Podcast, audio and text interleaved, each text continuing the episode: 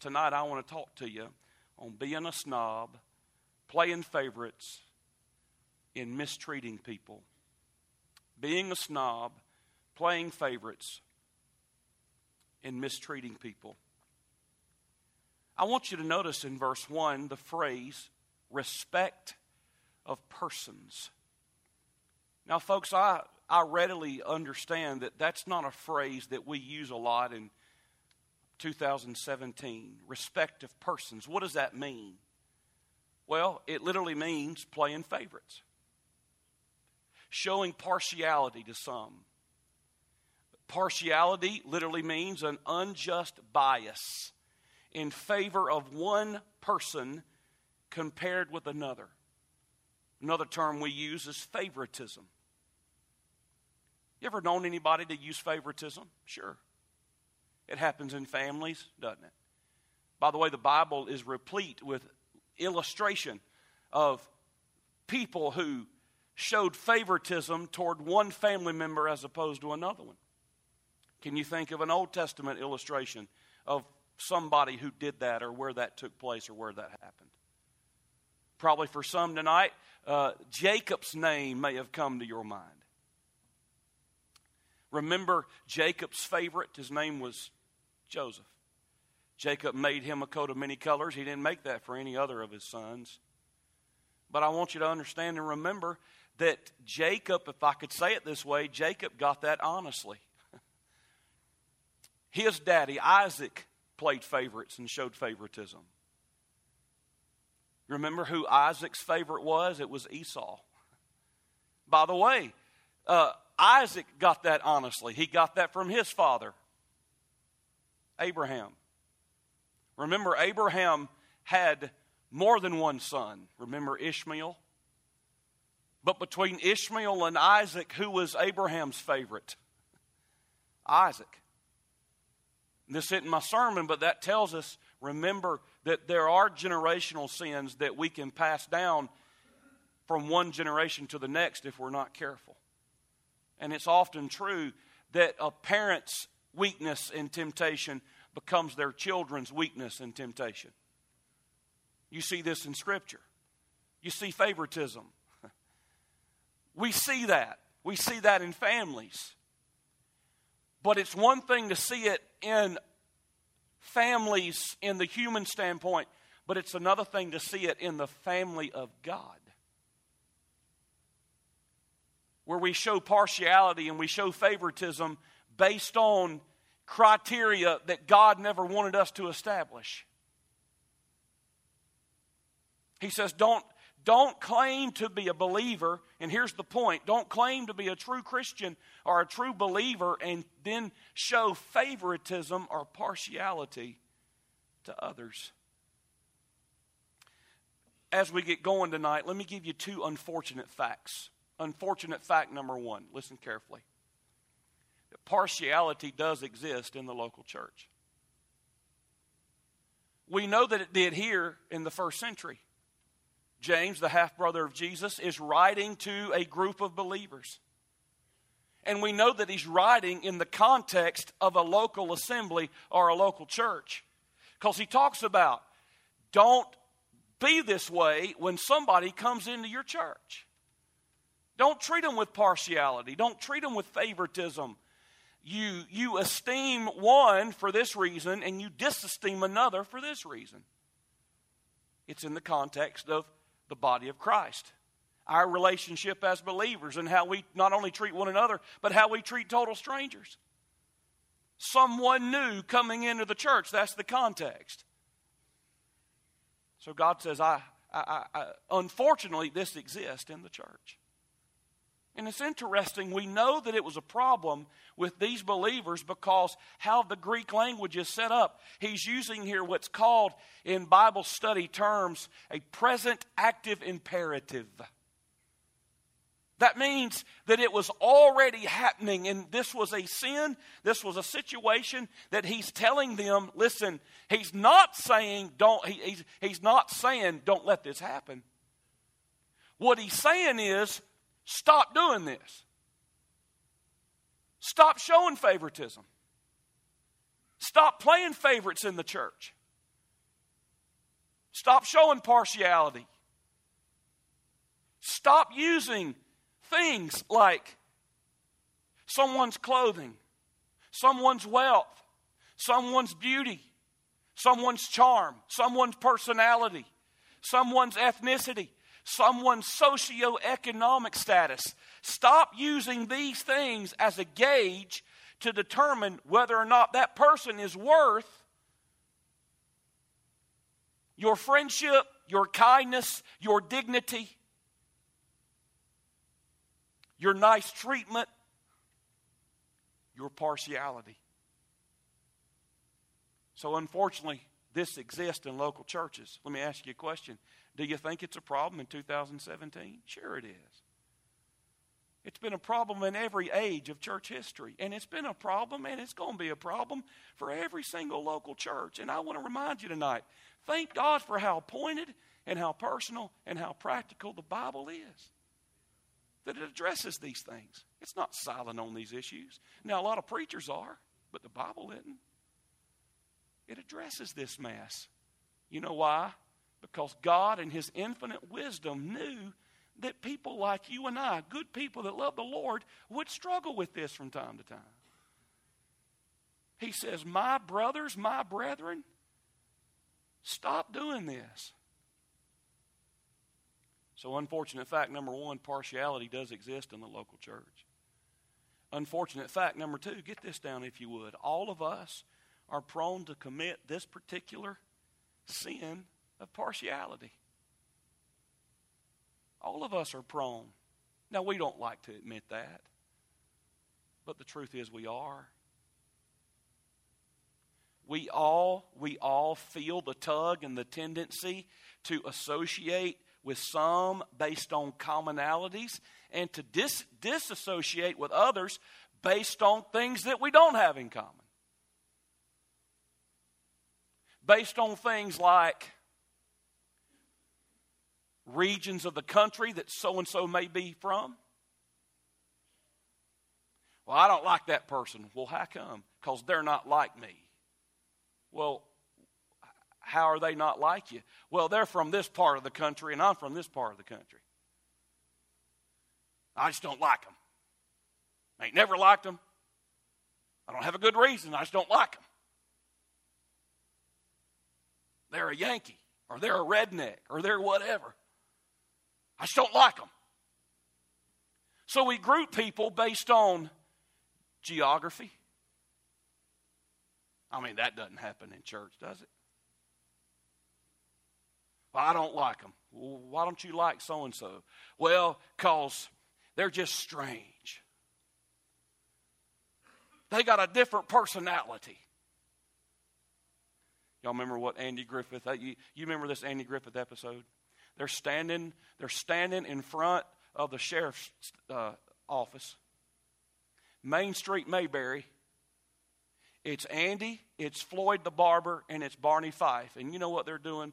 They're watching Ernest T. Bass run down Main Street. And Floyd the barber says, he's standing there like this, and he says, Oh, he's different. And then Andy chimes in and he says, yeah, he's a strange one. And then Barney, you can always count on Barney Fife to.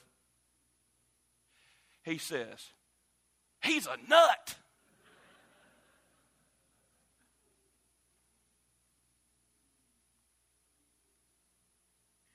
Who was it that said that the gospel light sometimes attracts mighty strange bugs? Is that true? Yeah, you know it is. We, but here's the deal. We know we're not the strange bugs, right? Right? Everybody else might be strange, but not us.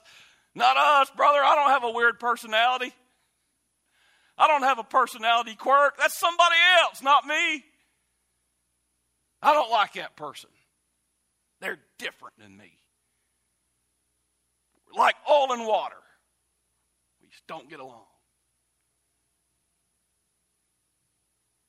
And we disassociate ourselves. We don't open up our group to them. This is a closed group. We'd never say it this way, but here's how we treat them through lack of an open arm policy. Well, you're really not wanted or welcome in my little circle. Well, let me ask you a question. Are we really supposed to be have are, we really supposed to have circles, little circles in the church? Question. Are we a privatized country club?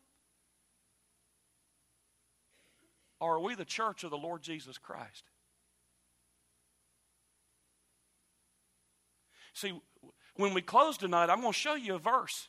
I'm going to show you a verse over in Galatians that does away with the myth that is so prevalent in America about American churches. And that myth is that it's all right to exclude some in the church and to include others based solely on our own personal preferences when it comes to what we like and what we don't like and who we are like and who we like to lock arms with and rub shoulders with. And that's what verse 1 is condemning, gang. That's what God is saying very, very clearly. Do not claim to be a believer if you're going to build circles in your local church or in your life that you have excommunicated others from and banned them from being a part of.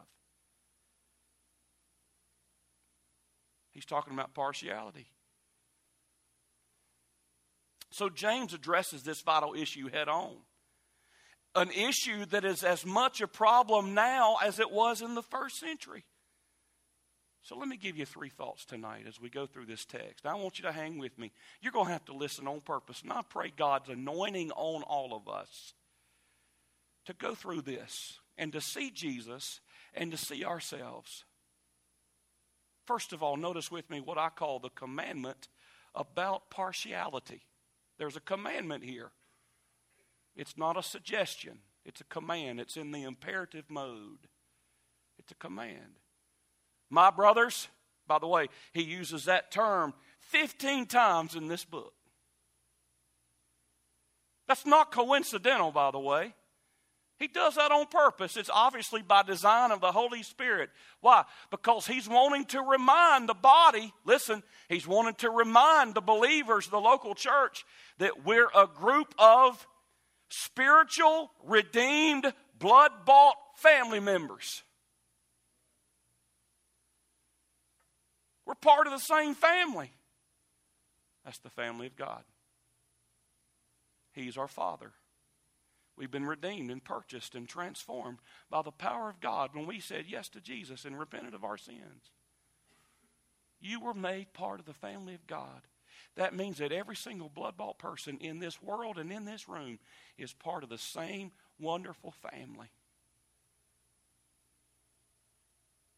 One Father the Lord Jesus. And that's why you can look at any Christian and say with genuineness, my brother, my brethren, my sisters. You may not want to claim me, but I'll claim you. That's what he's saying. We all can claim one another because we're all part of the same family. And he says, don't have this kind of mentality where you profess Christ and profess salvation. And on the other hand, you're excluding people just because of some type of status. Get that word in your head and heart tonight status.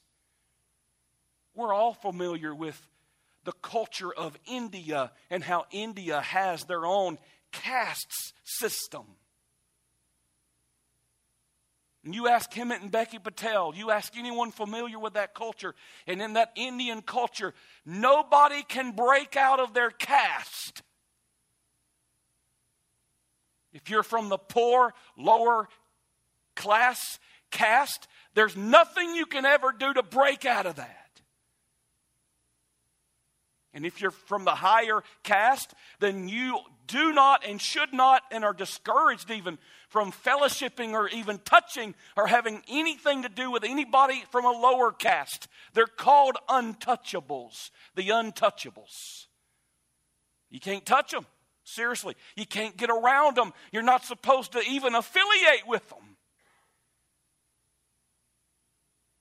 Could it be, though, that sometimes, even as Christians, as believers, that we have that tendency in our own mind? We'd never verbalize it, listen, but in our own mind, I'm afraid we have the tendency sometimes to create little caste systems in the local church and in our relationships with other people.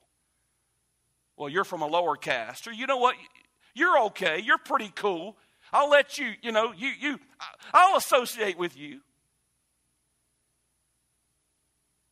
And he says here, he gives the command. He says, listen, stop doing that. Stop living that way. Stop using that as a philosophy of life. Stop making that part of your worldview. Don't claim to be a true Christian and then treat people with partiality. Treat everybody the same, he's saying, with the same kindness, the same respect, the same compassion, the same dignity. You see, professing the faith of the gospel means treating and viewing everyone with a sense of consistent, consistent dignity and graciousness. Partiality and prejudice has no place in the body of Christ or in a local church. Whether it's racial, socio-economic, spiritual, or physical, it has no place. Why? Listen, listen to this carefully. Because every single human being has the same characteristic that makes them significant. And that is the fact that every single human being is distinguished from any other creature in the sense that you and I alone, as human beings, are made in the image of God. The image of our Creator is stamped upon our conscience and our DNA. No other creature or part of the creation can claim that. Not animal life. There's no animal. There's no animal like a human being. Stamped with the DNA of God and the image of God. We are image bearers of God. We're made in His image. Plant life certainly can't say that. Only human life and a human being has God's image stamped on them. That's why we're for the sanctity, the sanctity, the sanctification, the setting apart of human life. It's set apart, it's sanctified, it's unique.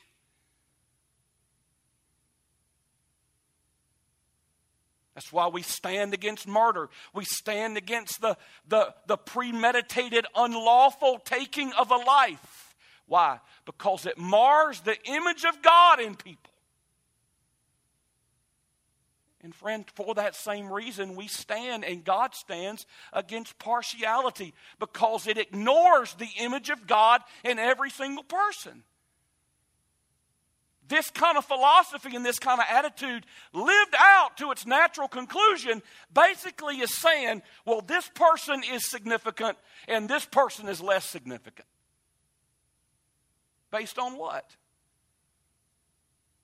Based on my preconceived statuses that I say are important? So if so and so gets upset, gets hurt, gets their feelings hurt, gets offended, then we're like, oh, I can't believe so and so did that. Because this person has significance. But if this insignificant person over here gets the same treatment, nobody thinks twice about it. Why? Because in our mind, at least, we've created this status of significance and non significance. James says, God says, stop that. That's an affront to God and that's nonsense. So let me, number two, look at verse 2. Let me show you some characteristics of partiality. How was this characterized? What does God say about this? What are some of the characteristics of partiality revealed in the text? Well, I want you to look at it. Look at verse 2. He kind of hits home here. He says, For if there come into your assembly, your church, it's the same word that they would use to refer even to the synagogue. It means a meeting place, a gathering place. So he says, if somebody comes into your assembly, your local assembly, that's the church, your local church, and watch this. Oh, it's somebody with a gold ring. They've got goodly apparel. Stop right there. The word, goodly is a word that means magnificent. They've got magnificent clothing. I mean, brother, they're dressed to kill. They're decked out to the hilt. They look like a million bucks. They look like they're wearing a million bucks. They look like they got a million bucks. They're sharp. Handsome. They're pretty. They're attractive.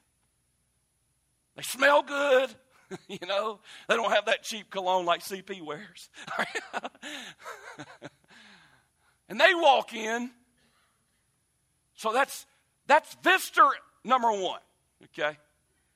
They're contrasted with visitor number two. Notice how he describes in verse 2, visitor number 2. Watch this. And then there come also a man in that has vile raiment. Now stop right there. Vile, vile raiment.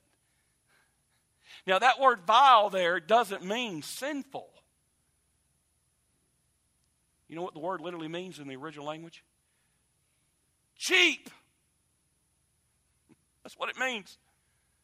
He says, So you got visitor number one, and he struts in and strolls in the door, and he's decked out, bro. But then you got this cat over here that kind of slides in the side, and he's got cheap clothes on. you could, you like, man, some of us got cheap clothes on, right? I look good in cheap clothes. Amen. And it's obvious this cat doesn't have what this other one does. He's not affluent, he's poor. His clothes are cheap. He's not even, he may not even strike you as the sharpest bulb, or the sharpest bulb, see? As the brightest bulb in the box or the sharpest knife in the drawer. So they walk in together. Keep reading verse 3 and you have respect to him that wears the gay clothing. Now, please, you do understand he's not talking about clothing of a homosexual, okay? That's not what he's talking about, friends. It just means bright clothing, expensive clothing. That's what he's referring to and he says, You got this guy, and you go up to him, and here's what you do you prefer the one that has the bright, magnificent, obviously gaudy clothing that says to everybody, I am significant. I have some moolah. Look at me. I'm pretty intelligent. I've worked hard for my money. I am somebody.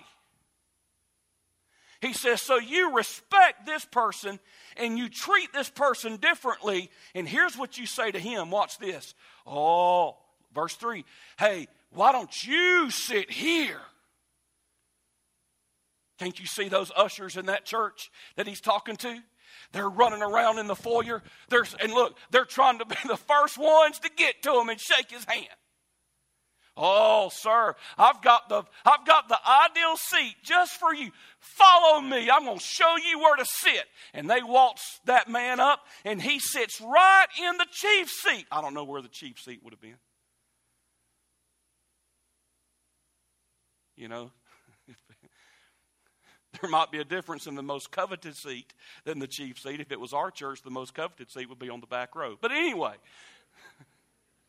I love all of you. I'm just playing with you.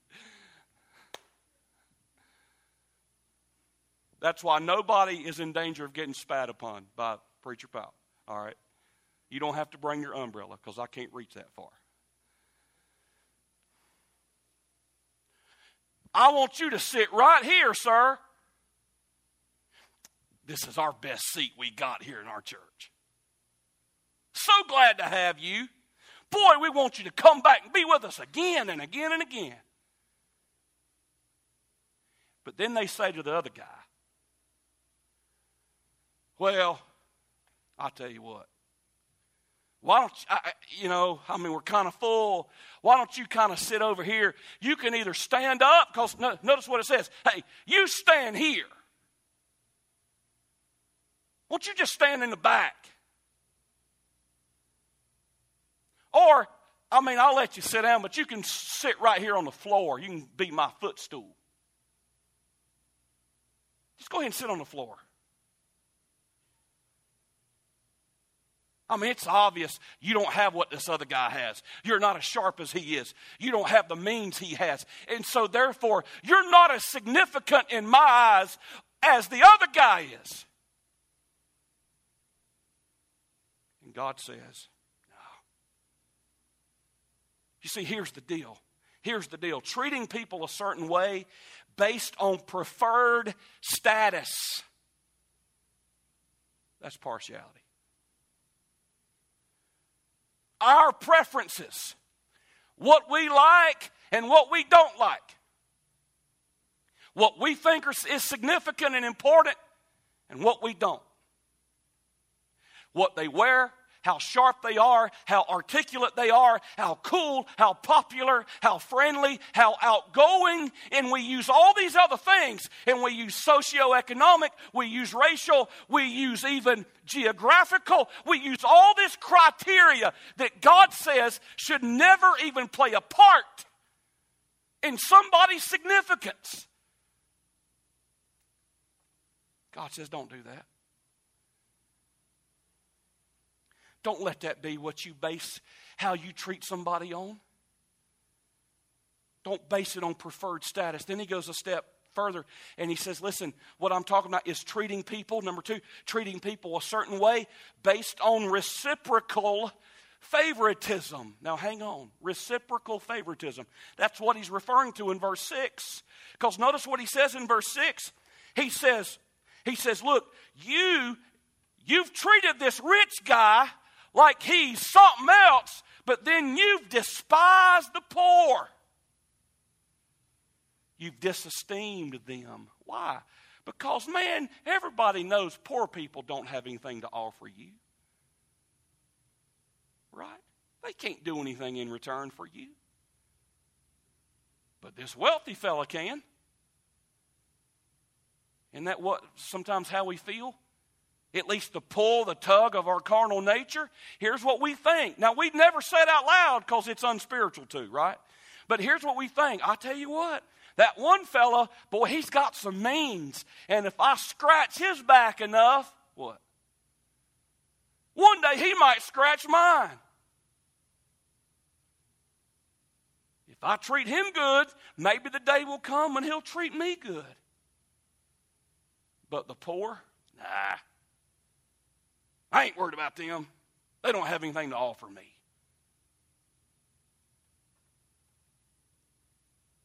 Reciprocal favoritism. I'll treat you good because I want you to treat me good.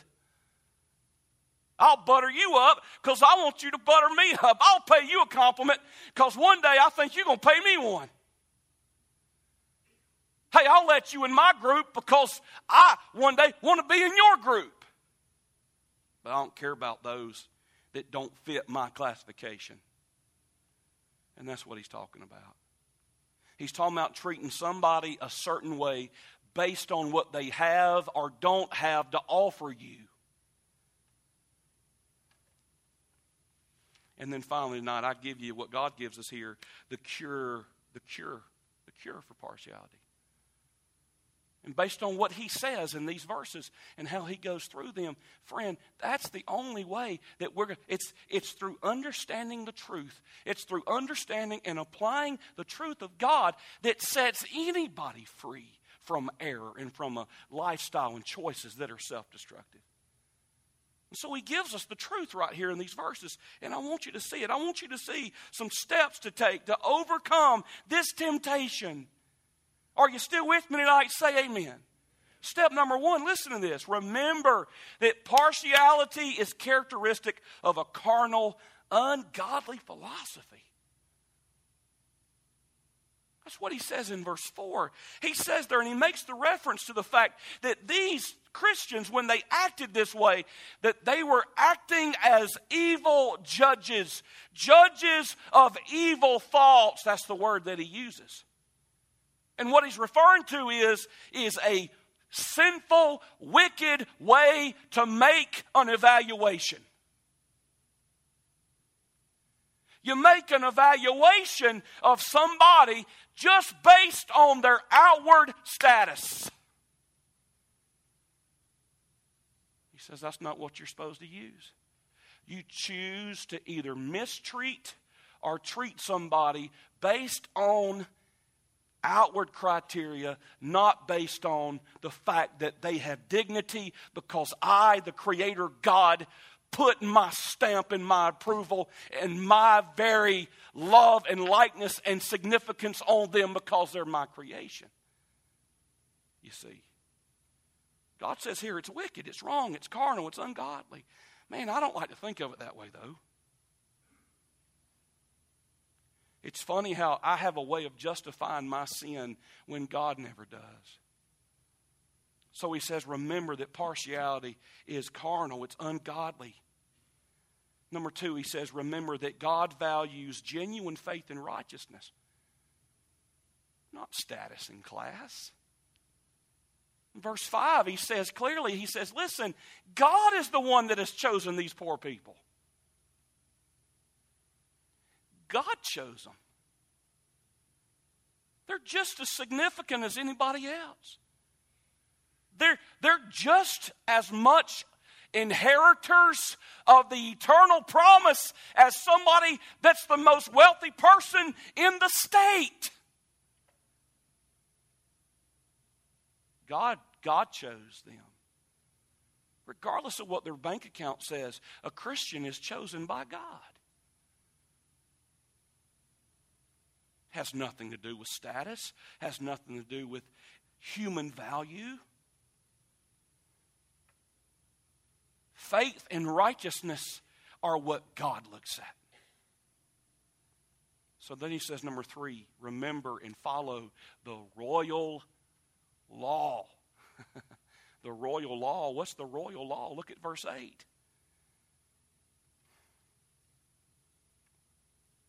He says, if you fulfill the royal law according to the scripture, thou shalt love thy neighbor as thyself. You do well. Now, where'd that come from? Well, it really came from Leviticus.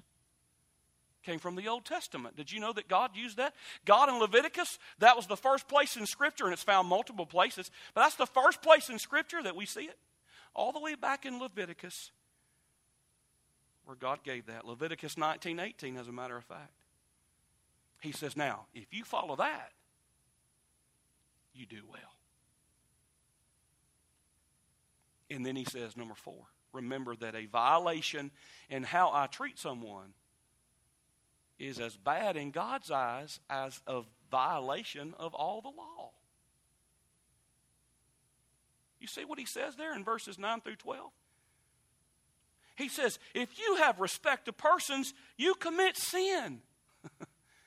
he doesn't mince any words, y'all. He says, if you have this partiality and this prejudice, he says you're sinning and you're convicted. That's what the word convinced means. You're convicted by the law of God as a transgressor. And then he mentions two sins he mentions adultery and he mentions murder. Now, listen carefully. And he groups the one that shows partiality, he groups that fella in with the adulterers and the murderers. And then he goes on to explain. He says, if you violate one point, it's like we're guilty of violating it all. Gang, let's be careful not to pick and choose our favorite pet sins now. And then he closes out with this verse 13. He says, Remember that my treatment of others will in some way determine how I am treated. He mentions there, he talks about in verse 13, he says for uh, uh verse 12, So speak ye and so do as they that shall be judged by the law of liberty. In other words, all of us are going to be judged and evaluated by the same standard. That right there. That's the same standard. That's consistent. That's absolute. It's not my prejudices. It's not my preferences. This book right here is what we are going to be judged by when we stand in eternity. And so look at verse 13. In light of that, he says, For he shall have judgment without mercy that showed no mercy. In other words, he says that how you and I treat others is reciprocal. He says, if I don't show anybody mercy, then, buddy boy, I don't and shouldn't expect me to receive mercy. He's not teaching a work salvation. Listen carefully. He also makes the same statement about forgiveness, remember? Remember in Matthew, remember in Mark, he says that if you refuse to forgive others, listen, if you refuse to forgive the one who sinned against you, you shouldn't expect your heavenly Father to show you forgiveness.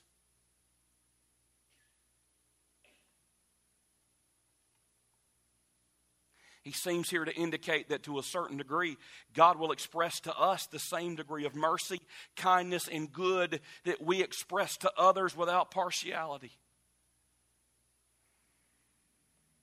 Here's the bottom line exhibit love to everybody through an impartial attitude. now, that ain't popular, and that's not easy but that's biblical. I'm just going to show love to everybody. I'm just going to have open arms to everybody. So here's the takeaway. And this isn't in your notes.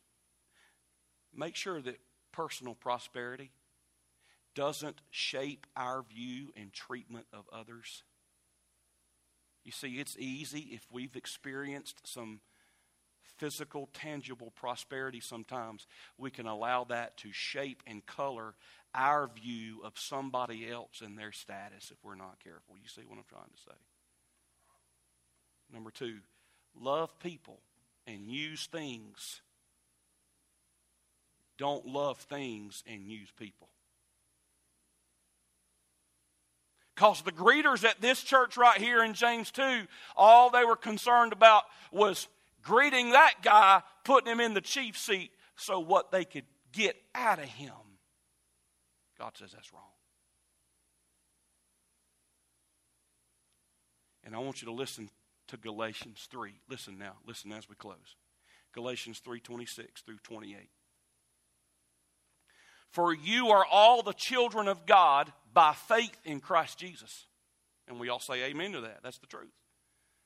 You're not a child of God if you don't have faith in the Lord Jesus Christ.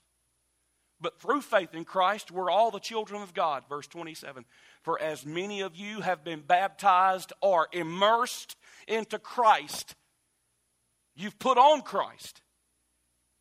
Therefore, there is neither Jew nor Greek, there's neither bond nor free, there's neither male nor female, for you are all one in Christ Jesus. And it's interesting, the Holy Spirit chooses these segments of society that the Christian church in the first century was so prone to group people in. You had the Jews and the Gentiles, even as Christians, and they were separated. You had the slaves or the bondservants, and you had the free men millions of Jews, millions of slaves in the Roman Empire. And there were multitudes that came to Christ. And so here they are as slaves, and they're sitting down in the same local church as men that were free. And the free men were hesitant to sit with the slaves, and the slaves were hesitant to sit with the free men. And then he says, You've got the males and you've got the females. Or as one kid read, the mollies and famalies, okay? And even in the church, especially in the first century, they were segregated. God says, Listen, in Christ, you're one. It's not rich and poor, you're one. It's not where I'm from this location and you're from that. No, no, no, you're one. It's not I'm from this country, you're from that country. No, you're one. You're one. You're one in Christ Jesus. And so I close by asking you live in the spirit of Galatians chapter 3. And may God help all of us to live the royal law and to do away with partiality.